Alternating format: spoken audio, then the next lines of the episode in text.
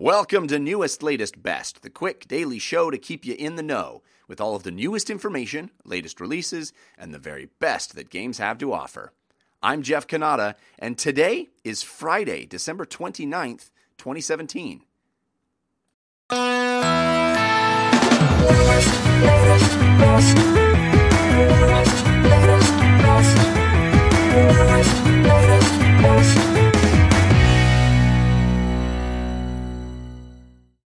If you've been listening to Newest, Latest, Best for the last week or so, you know that we've been doing something a little bit different as we march toward the end of 2017.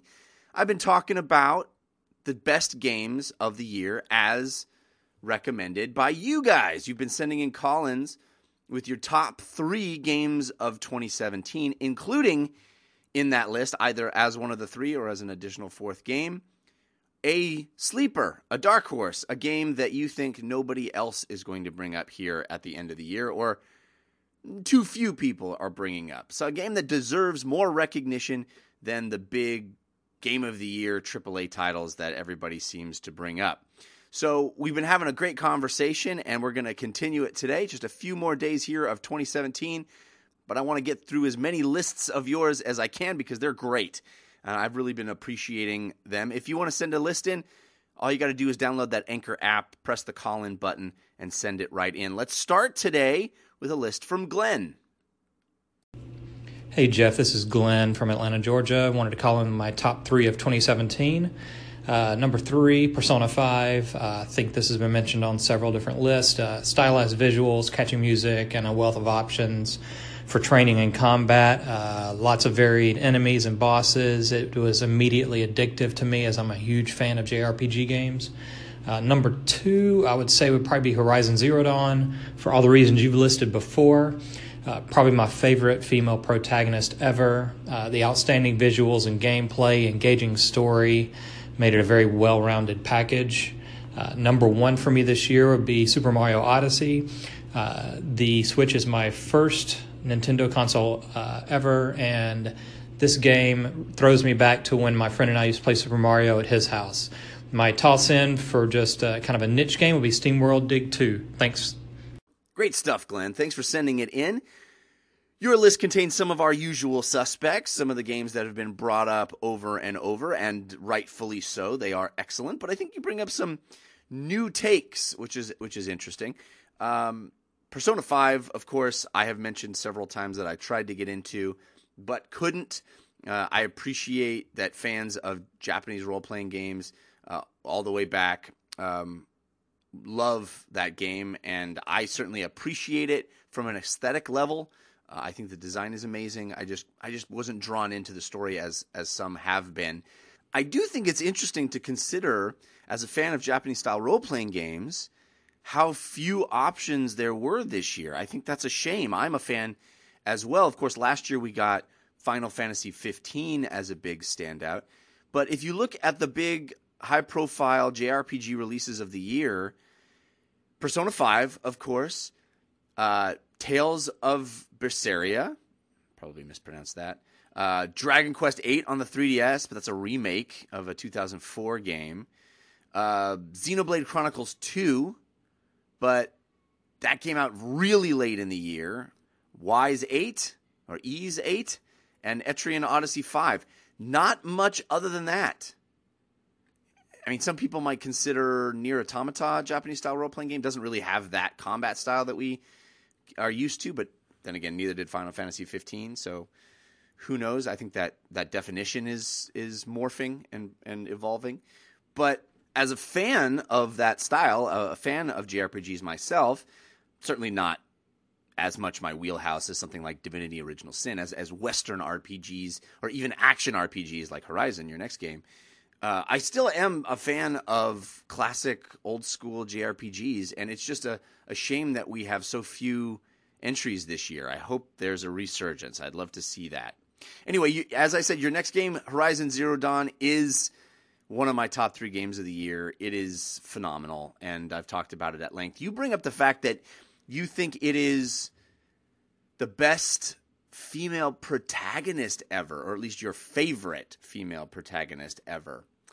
Ah, that's an interesting take. I mean, certainly Lara Croft would uh, feel heartbroken to hear that you uh, that you are not considering her, but maybe the the fact that uh, she has had so many different iterations and reinventions over the course of her storied lifetime of video game uh, stardom that it, she's diminished in some way. I think the most recent games, the last two games, are really top notch and re catapult her into the upper echelon of video game protagonists, female or male.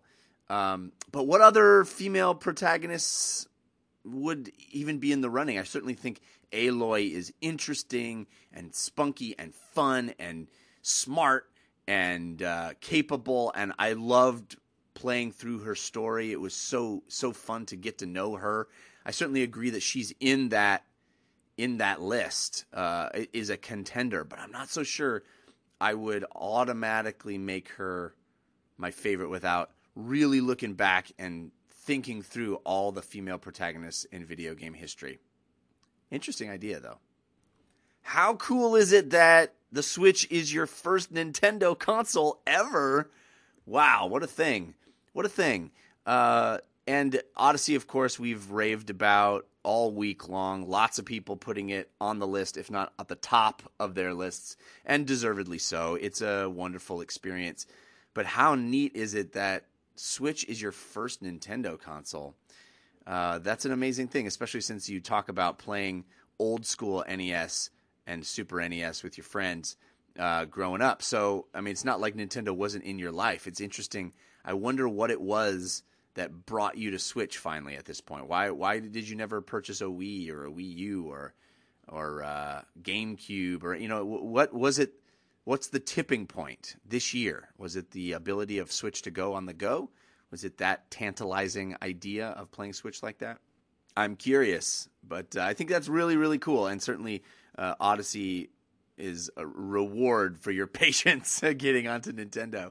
Uh, and SteamWorld Dig 2, of course, another game I hope you're playing on Switch. I think it's uh, great on Switch. And it, really a game I struggled to find a place for uh, when we were talking about our under underdogs on uh, DLC. I couldn't find a place. There were too many great underdogs, but SteamWorld Dig 2 was a big contender for me for that for that role. I played a lot of it on Switch, and it is charming and fun and uh, really well designed. A throwback to Dig Dug, but also a very, very modern platformer.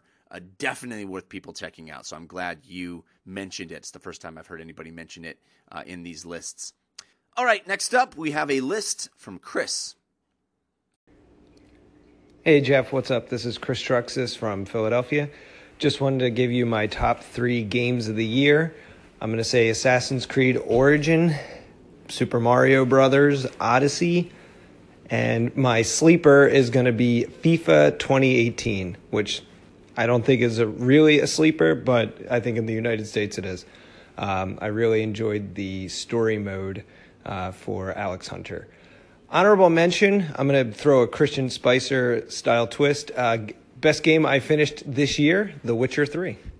Thanks a lot. Bye. Thanks, Chris. Great list. I'm so glad somebody brought up Assassin's Creed Origins. Yes, this game. I mean, I know it's the Witcherification of of uh, the Assassin's Creed, which is why I suspect you like it, having brought up The Witcher uh, later on in your list as well. Um, but man, it's so good.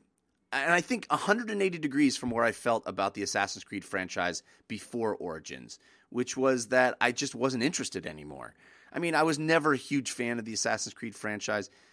I just I never never loved it, and now I do. I truly do. If they continue this direction and continue to find new interesting milieus to set the the franchise in and they keep it in this action RPG vein, I am in, man. I have put some serious hours into Origins and I really really love it. So I'm glad you brought it up uh, at the end of the year. It deserves more attention than it's getting. That's for sure. Uh, Mario Odyssey, another vote for Mario Odyssey. Uh, we've talked about it at length. Yes, high five. It's definitely going to be interesting to see what Nintendo does next with the Mario franchise. We probably won't find that out for quite a while, but uh, I wonder if they'll stay in this vein, if there will be a Super Mario Galaxy 2 style sequel to Mario Odyssey. If we'll get uh, because it feels like that ha- is is ripe for just adding new areas to rather than uh, completely taking Mario back to the drawing board. Because this was such a Mario back to the drawing board game, I wonder if we're going to get Odyssey 2 in the same way we got Galaxy 2. I hope so. I think the idea has more legs, and I would love to see it continue like this uh, rather than a, a crazy new different Mario game. And FIFA, you know, you mentioned FIFA being a sleeper in the United States. I certainly fall into that category. I'm not somebody that uh, watches football on the regular. Uh, I, I, don't have any connection to that sport particularly, and therefore really don't play much FIFA. Haven't in years. Didn't touch this year's version. But yeah, as a sleeper for this country, certainly not so for other countries where it is a smash hit every single year.